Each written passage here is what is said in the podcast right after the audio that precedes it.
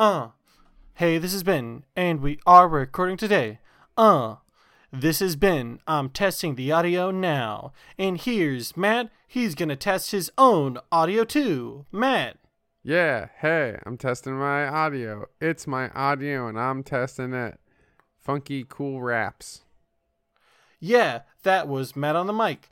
Ain't he just dynamite? It's Ben and Matt here today, and I just wanna say it's da da da. Welcome to Fourth Time's the Charm, where niche is need. I'm your producer Ben, alongside your director Matt. Great googly moogly. We got some movies to talk about today. Matt, you you strapped myself to a chair. I did. You forced my eyeballs open. You, You said this is what you get for missing the music box of horrors. And and you and you subscribe me. You ascribe me to to a prescription of film. And that is what I watched alongside you. It was very, Matt, it was, it but first, very reminiscent how of our past. are you? Uh, I'm an acceptable, an acceptable amount of okay. Yeah. Um, I I have enjoyed a lot of good films recently, which is my favorite. I love this time of year where we're coming out of October, so the l- remainder of the horror movies that had some kind of substance are still kind of around. But then we get that nice interchange leading up to Christmas where there's got to be enough movies for adults to see, enough movies for teenagers to see, and enough movies for kids to see. That There's always something going on in a theater um and that you know that can be going back and watching old classics from earlier in the year or like for me seeing some two really amazing new films recently so that's always a nice have- moment First for me off, first question: Have you noticed a difference in the pacing or in the type of movies that have been released in the last six or so months since the uh, actors and writers strike happened? well i i think there was just not i would say no. Um not necessarily in like the larger picture because we've had like the marvels come out and you know i think right now in theaters is we got the new hunger games movie we got a new trolls movie coming out we got a new like disney pixar movie we got a regular disney movie we got thanksgiving. Um but what what i have seen this year is um and i think I wouldn't say spurred on by Oppenheimer, but Oppenheimer was hoping to catch the same wave of slower, bigger movies being allowed to be made again. Um, like we saw one last year with The Last Duel, no one gave a fuck. Um, a couple years ago, we had Tenet, and like no one gave a fuck. But now we've had Oppenheimer, we have Napoleon, we have Killers of a Sacred Moon, um, all movies that are like really epic in scale, and even movies like Saltburn, which I just saw, is well over two hours.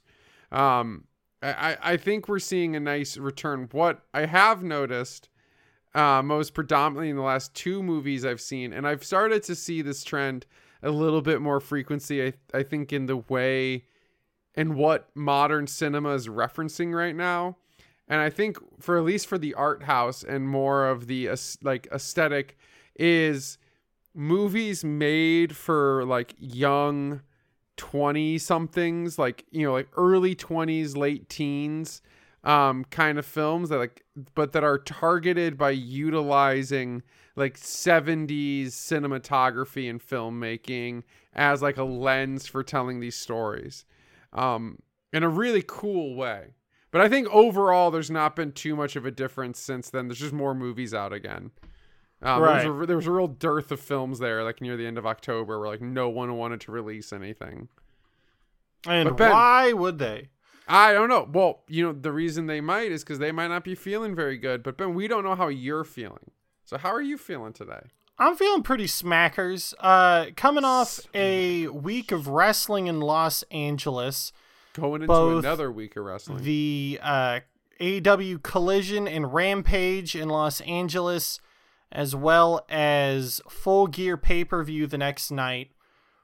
Going Awesome. to the Collision Rampage double taping was very nostalgic for me Mm. because as a fan who grew up watching WCW, to be able to go watch a show that was being taped for TNT that Yeah. had Nitro and Thunder aesthetics taped in one package together Yeah. was very nostalgic for me.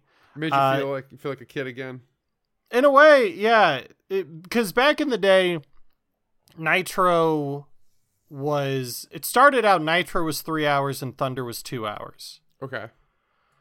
But by the end of WCW, when we were going at our height, uh, because people stopped caring to go anymore, Okay. um, they shortened Nitro to two hours, and then they started taping Nitro and Thunder, not just in the same building, but on the same night.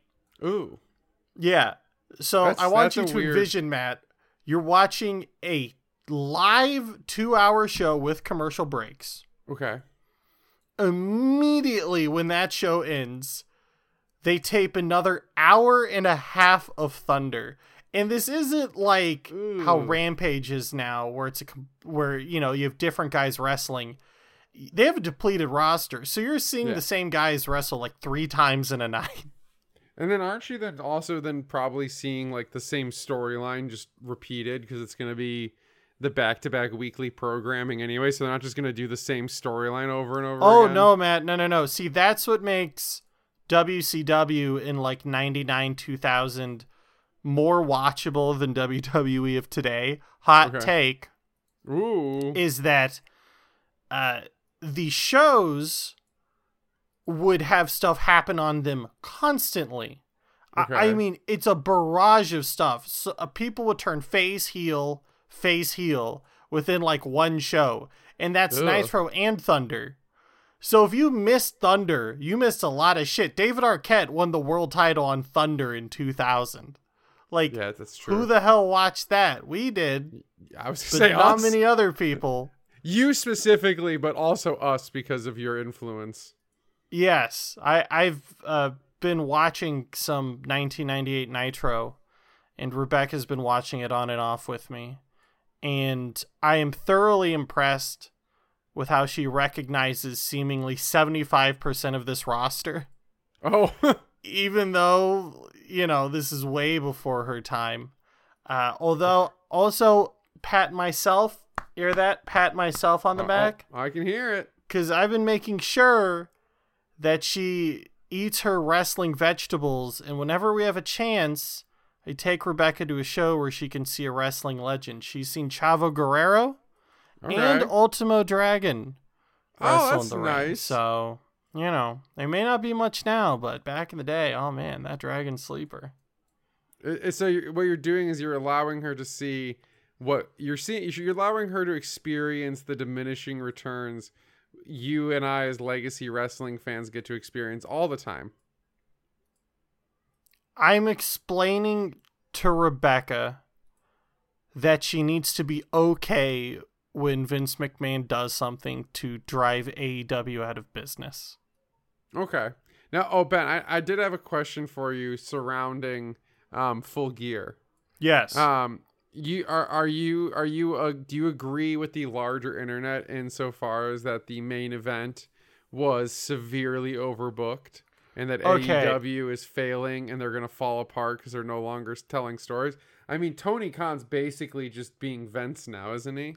so I'm glad you mentioned this, Matt. Okay. I'm I'm working on a thesis. Ooh, a thesis? Do you say?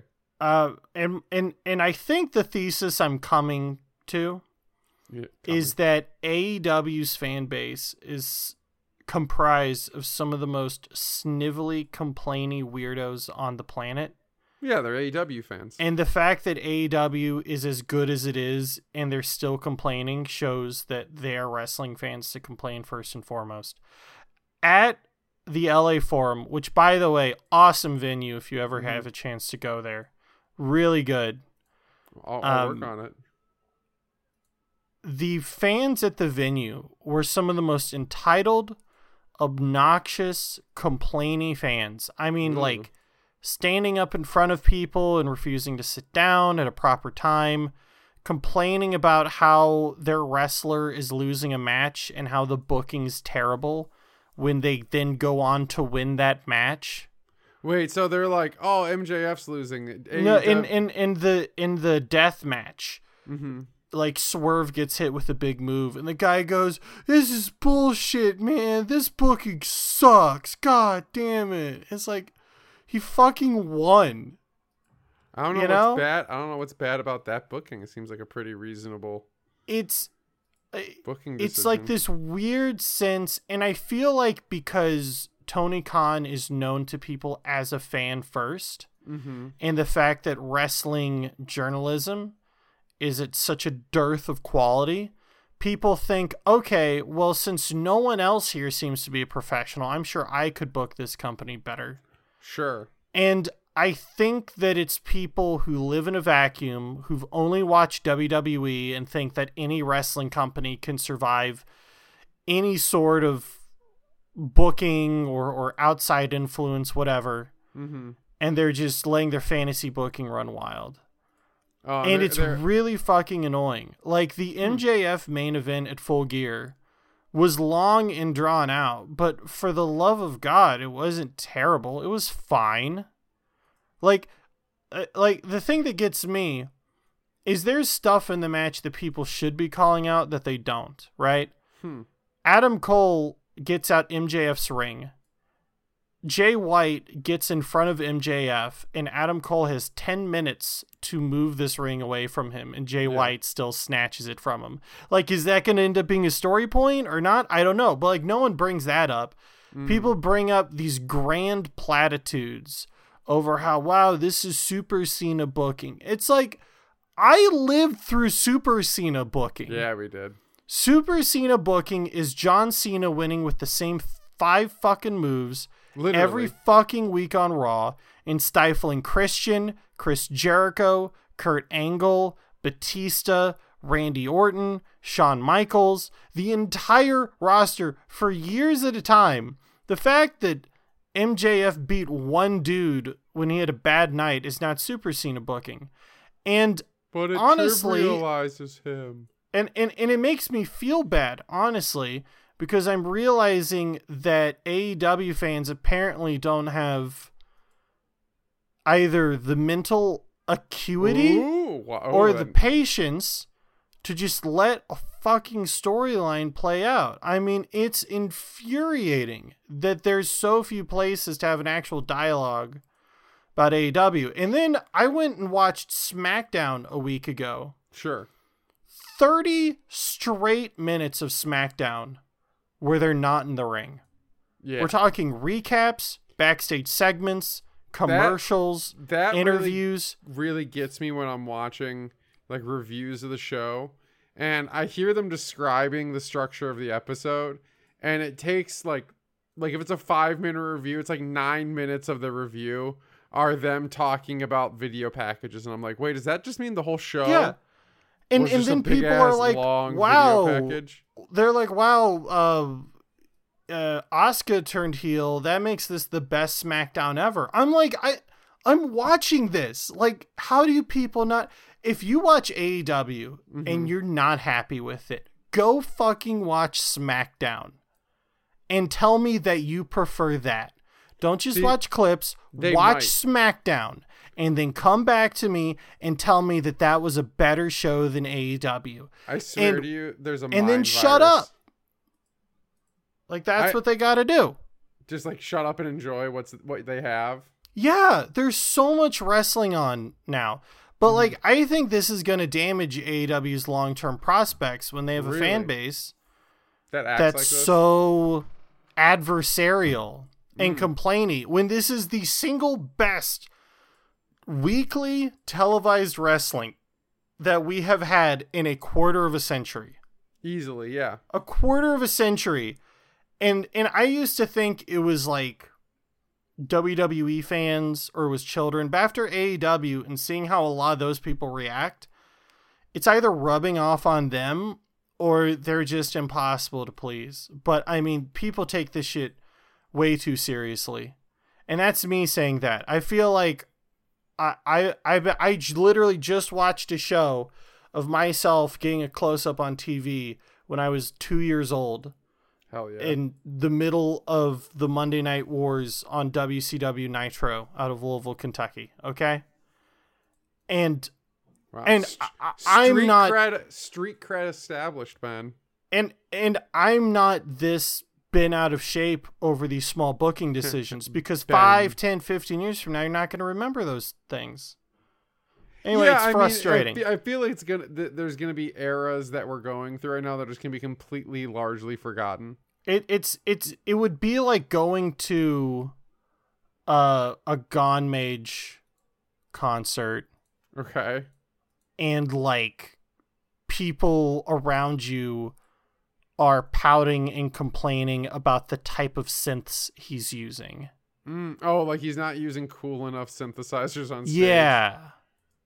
I get. Yeah, I can see that. It's like if you're there for something so unique and niche, you should be there to enjoy everything that it has to offer. Yeah, it's it's a it's wrestling is artwork. Wrestling Yeah. is not something to cater to you specifically. It's theater. Yeah, wrestling is theater. Like my god, people. But Stop they, it.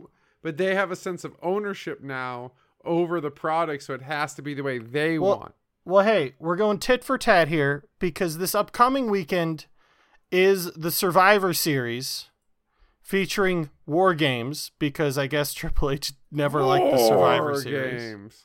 Who does? Um, honestly. and and we're gonna see how that goes. So we're gonna compare it, full gear Survivor Series. We'll we'll see how they turn out. yeah, we'll see how much of a shill um, the product is now. Well, here let's shill Oh, our subreddit r slash 4ttc. Let's Yes, shill our. Instagram fourth times the charm official, and let's shill these movies we watched together. Matt, Yes, what what movies are we talking about today? So, well, I think we should talk about them in the order we saw them in because tonally, one of they have very different different vibes. So we were sitting on the couch. Ben came out to visit. So, and I was like, oh, there's only so many times that I can just, without question, put on a random horror movie. So I opened up Amazon Prime, and the first movie I see is 2022's The Blackening. Now, this was a movie that when I saw the trailers of in theaters, I was like, that looks charming. Uh, but I also did not think anyone was going to see it. And there was a chance that it was going to be way too simplified in its presentation. But I don't know about you, Ben. I think I think we started on a good high note here. Yeah, the blackening is a it's basically a subversion slasher movie, right? Yeah, I mean a, it's a group pretty. of a group of black friends show up at an abandoned area. Uh, serial killer hijinks ensue, but they're all black people who have seen horror movies and know that the black person always dies first, and so they're way more on top of shit in general. And so yeah, and it plays on like the tropes. a- it's a bit of a satire. it's like a buddy cop with the slasher themselves. Yeah, I mean the movie's not ever really truly surprising. Like I think the twist ending is kind of obvious. Um The and- the, but the it- it- twist is that there's really no major twist. yeah, the movie is just happening and it's exactly what it's going to be, but I think the like the the references and the satire that occurs throughout the movie works because the structure of it is so simple. Yeah, it's it's a movie that I feel like the script should have gotten one more pass to tighten it up. Yeah.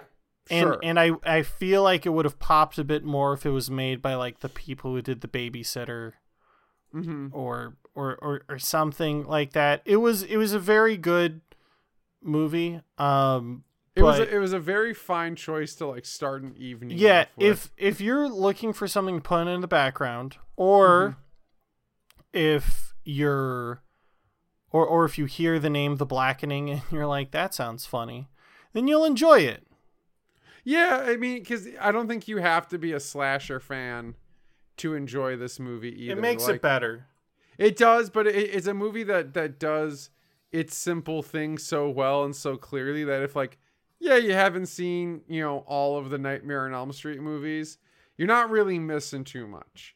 Like you're not. if you don't like slasher movies, I don't think you'll get a lot out of this. yeah, but if you liked Barbarian, I think you're gonna like this. Shit. Yeah, sure. I mean, I'm just there's another. I don't think it would preclude you from enjoying it. Yeah, I guess. it's a modern movie that does its thing. You know, it's just it's different it's- things, man. Different Yeah, things. but they're both so simple. Like they're it's it's not playing with trope. It's not trying to be something different than its predecessors to like prove a point. It's just like, look, we made a really straightforward movie about a straightforward topic. I hope you enjoy our delivery of it. Yeah, like, I'd give it. That's not a bad thing.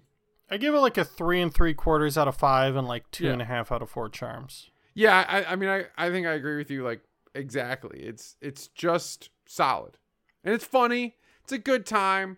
It's a movie I'll probably throw on on like movie night one night, or you know, if I have like colleagues from work who want to watch a horror movie. I And- bet you. f- I I bet you, Matt, five hundred dollars. You will never watch this movie again. If you bet me five hundred dollars, I'll never watch The Blackening again. Yeah. I I distinctly disagree. Be only and I only disagree because of my my um th- me regularly showing movies to other people to try to please a crowd. Because like Ben, you know, I I will gladly put on a movie to ostracize a whole room of people and not worry about it, but sometimes sometimes i want to put on a movie that people can enjoy and if i think i have like the right group of people this so Matt, how come if that's the case, then how come when I put Sherlock Gnomes on, you turned the TV off? because that's not like eh, that's not off-putting or different because it's well made or interesting that's just dumb Well, we don't know because we didn't watch it, did we? we did watch we watched plenty of it We watched like 15 minutes. We barely got to the inciting incident. I i think you're putting both too Can you name weight- one character in that film other than Sherlock Gnomes? watson Fuck. And that's why it's a bad movie.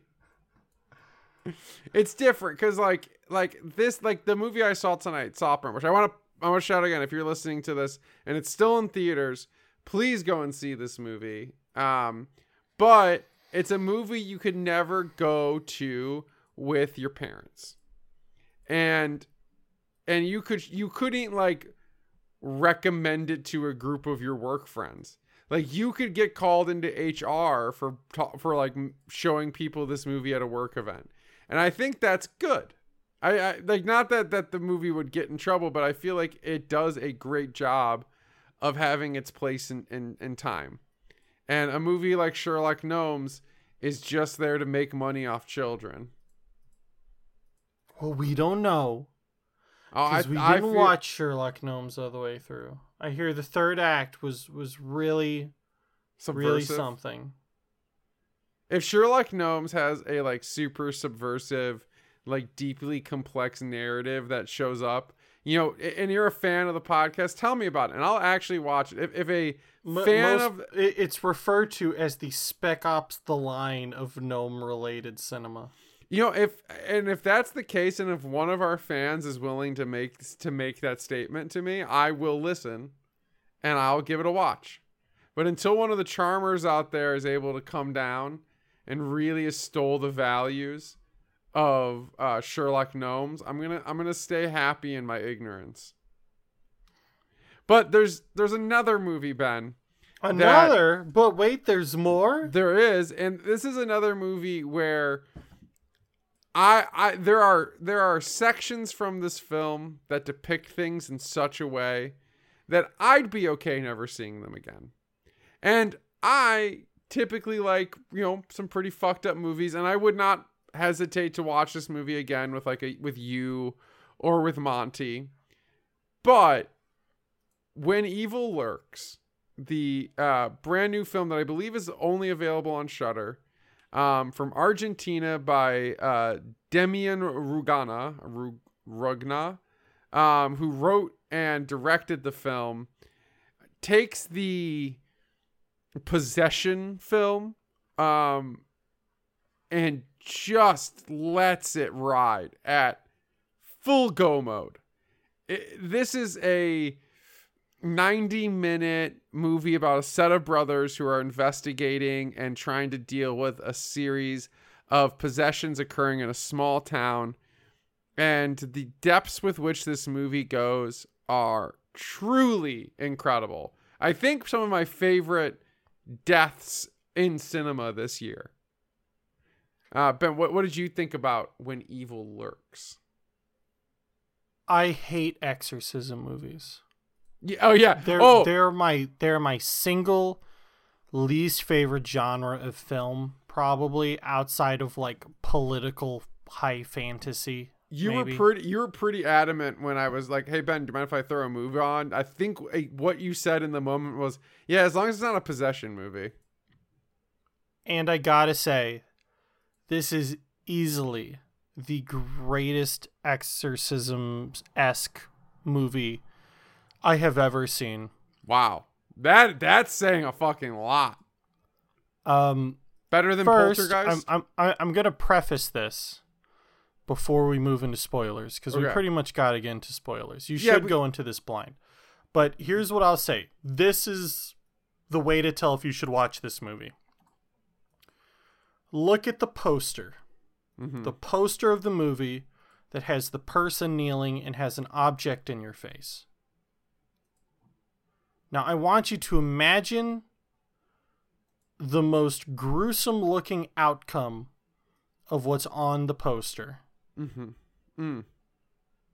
and think to yourself if this movie shows me that gruesome, horrific thing, will I enjoy that or will I find that repulsive? Mm. That and if a- you think you would enjoy that, then you should watch this movie.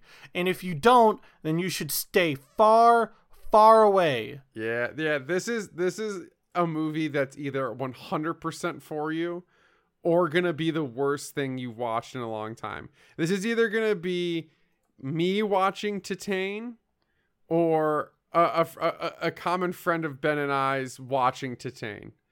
It's it's the type of movie that's either gonna make you excited that it exists or upset that it it, it has even the audacity to exist. It is a genuinely brutal movie. Um. it- okay. Here's It's what the Cal big Bayer spoil- should be. the the big spoiler of the movie. It does not have a happy ending. Yeah, it's got uh, like a mid. It's got a hereditary esque ending. Yeah, bad guy wins here. And most of the time, a big issue with movies like this is that when you're dealing with an extra, with an extraneous or extraterrestrial or demonic force, how do you keep people invested in the movie throughout when there's no clear way to stop this thing from happening?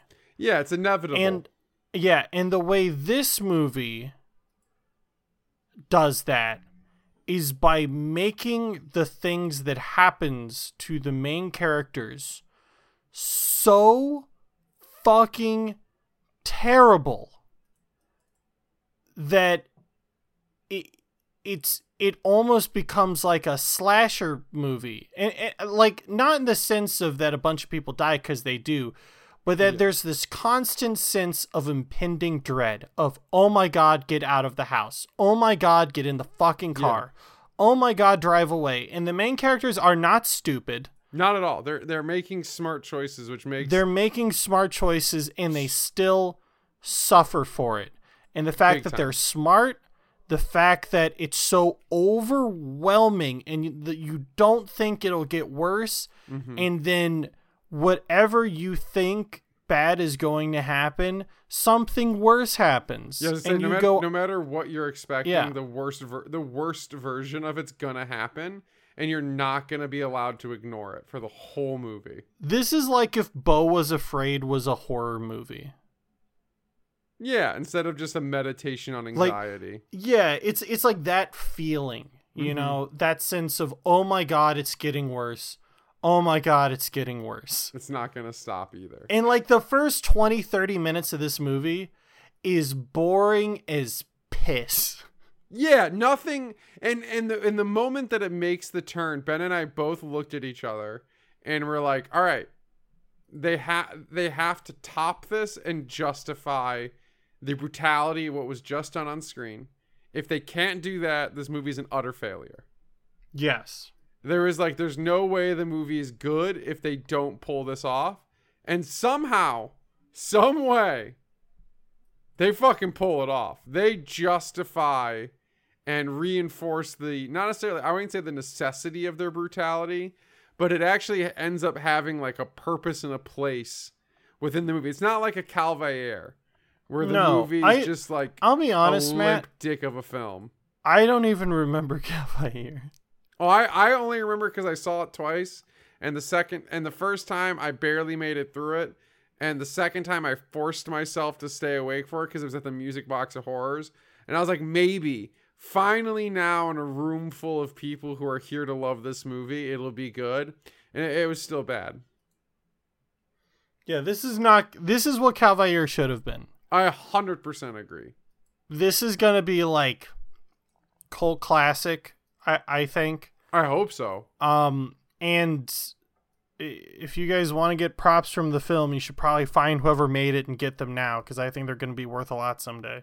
Yeah, this is this is one of those movies I'd be like happy to get a collectible I, from. I mean, this is a creative exorcism movie. which is you don't- Holy shit! We just we just got um The Exorcist Believer, which is the opposite of creative.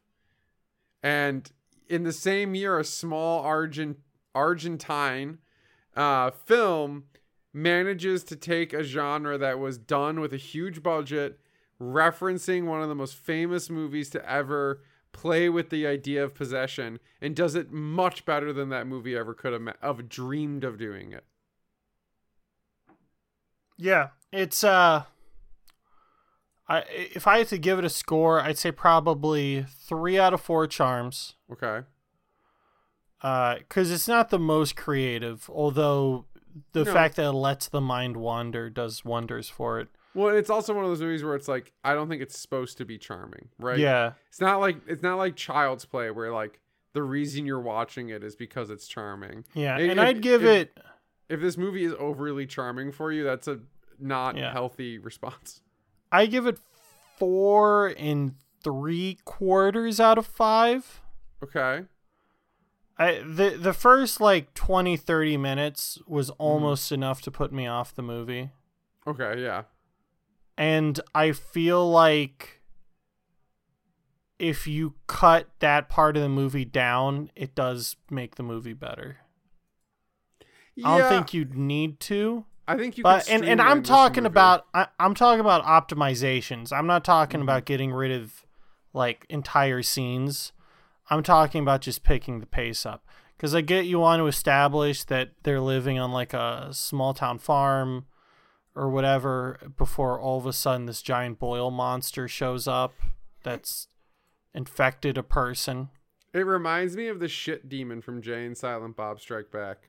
In a way, yeah, in a way. I think Um, I don't think they actually called it a Golgotha in this movie, but it's got Golgotha like feels to it. Yeah, they do not refer to it as as anything in particular. Which is Um, probably smart. But yeah, so I so I think you could have optimized the movie, Mhm. but uh, you know, outside of like an extra pass at the edit booth, uh, it's fucking fucking wh- what stellar you- work. what are you gonna do to this movie And especially and its and its i believe like if not a debut feature like one of the first you know major features by this director you know so it's not like they've been sitting on making movies for the last 15 years and they finally pulled off a good one it's like no like this is one of the first movies they've ever made Yeah, uh, it was good. yeah, same director and writer. Um, he's actually written a, a number of uh shorts previously. Okay um, a few screenplays. Um, the most recent one is 2017's Terrified that Okay. says that he also both directed and, and wrote. Uh, when strange events occur in a neighborhood in Buenos Aires, a doctor specializing in the paranormal. Oh my god! Sorry, it, it shows the trailer and a kid gets hit by a bus in the first five seconds. Holy shit! All right, what an intro. Okay. Coming in strong. Okay. So maybe we gotta watch Terrified because this Sounds looks like it. yeah. That very one, I, much the same thing. I I have been told to watch that movie. Okay, by, like, we'll add that to the list. Um, he he directed When Evil Lurks, Terrified, You Don't Okay. Know Who You're Talking to from 2016, which he also did the story for. Okay. Uh, two marginals who plan the death of the head of the gypsy mafia to recover a car without even thinking about the consequences. we should in the always plan. think about the consequences. Yeah, that seems maybe less watchable. Uh, he also directed. Oh, let's hear it. Oh, that that laugh makes me want to watch whatever you just saw. the year before when where evil lurks came out he directed five stories from five latino directors Okay. satanic hispanics Hell yeah. I'm down for that. I want to watch his uh, satanic Hispanics. So i i what what i'm realizing here is we need to have um demian rugna runya runya r-u-g-n-a Looks like your- your we need to have a as good- hymn night where, where we look at his three most recent projects here. Because it really seems pretty recent where he broke out as a as a director director Oh, like making his own, really making. yeah his own films. because aside from these he directed the last gateway from 2007 and that looks like it was a straight to dvd those are some of our favorites, though. a demonologist's miscalculation results in a portal to hell opening in a man's stomach I desperately want to watch that film. I'm gonna be honest. Okay, well, Matt, I guess this sounds is, pretty badass. I, I, I guess wi- this is gonna be like our homework. This we're gonna put this in the homework stack, Okay. uh, because there's there's a lot to get into here with Mister uh, Damien. We'll, we'll leave it there, Yeah, Mr. Mr. D. Mister D. Um, yeah. So f- fantastic movie. Yeah, highly recommend it. I, I I give it the same score. It it doesn't it doesn't do enough to get more than a three out of four charms, uh, and it it is shocking enough that it gets a really high like three like three point five out of five for me. Despite the- Really? yeah, I think it, it it pulls it off. I mean, it could have done a lot more. Um, it's not it's not gr- amazing enough that I'm like, oh, this is gonna be something I'm gonna want to watch for the rest of my like watch over and over again. Um, but it's it's well done. It's shocking and it's cool. And if it's- anyone ever asks me what exorcism movie to watch, oh yeah, it's this one. It's this one because they do try to exercise, they just fail. Like they do in all those movies anyway. Yeah, and the the way they do the reveal of like I mean, it's not really that big of a spoiler for the movie anyway. Like the bad guy winning in this movie, like the way they do that is like shockingly like nuanced and cool. Like it doesn't it's just feel hell. Yeah, it is. And it's the the Th- imagery this movie is going to be fucking wild. sampled in several metal albums we're going to cover in the future. I guarantee you. Oh yeah, there's no way this movie isn't influential on the heavy metal world and scene for the next couple years cuz really like there's no one else doing this. And hey, when those albums come out, fourth time's the charm will be there to listen to them. Yeah, we will, baby. We're gonna be ready, and maybe, maybe this director's next film, his next, you know, real head of the project film will be the best one because his first one was was good, not great. Second Well, one well, was let's see. Well, let's see. So his his first of his recent string, right? Mhm. was you don't know who you're talking to, and that got a 7.2 I- IMDb rating. Okay, so that's all so right. was good. And and then after that, his second time was uh was was terrified. And, And we haven't we haven't seen that yet, but it's got it's got a lot of chance. yeah. So his his third one that he wrote and directed, right? Mm. We're gonna skip Yeah. over Satanic Hispanics. Was was this one where evil lurks, which is his highest rated movie yet, Matt. I mean, I think he's got a good chance here for his So what do you time. think will happen on his next project? I, I honestly, if you had to ask me, I think the next project, Ben, Yeah. I think the next project's gonna be it's gonna be the charm, and I think we might just see an eight point five on on IMDb And why is that, Matt? because what I just said forty five seconds ago. Because sometimes the fourth time's the charm. Good night and good morning. Forever with the underground. Follow us on all the social places and tell us you love us. And Monte. Talk to y'all later. Shout out to Woohoo! my, my eyes, my belly. Not here right now.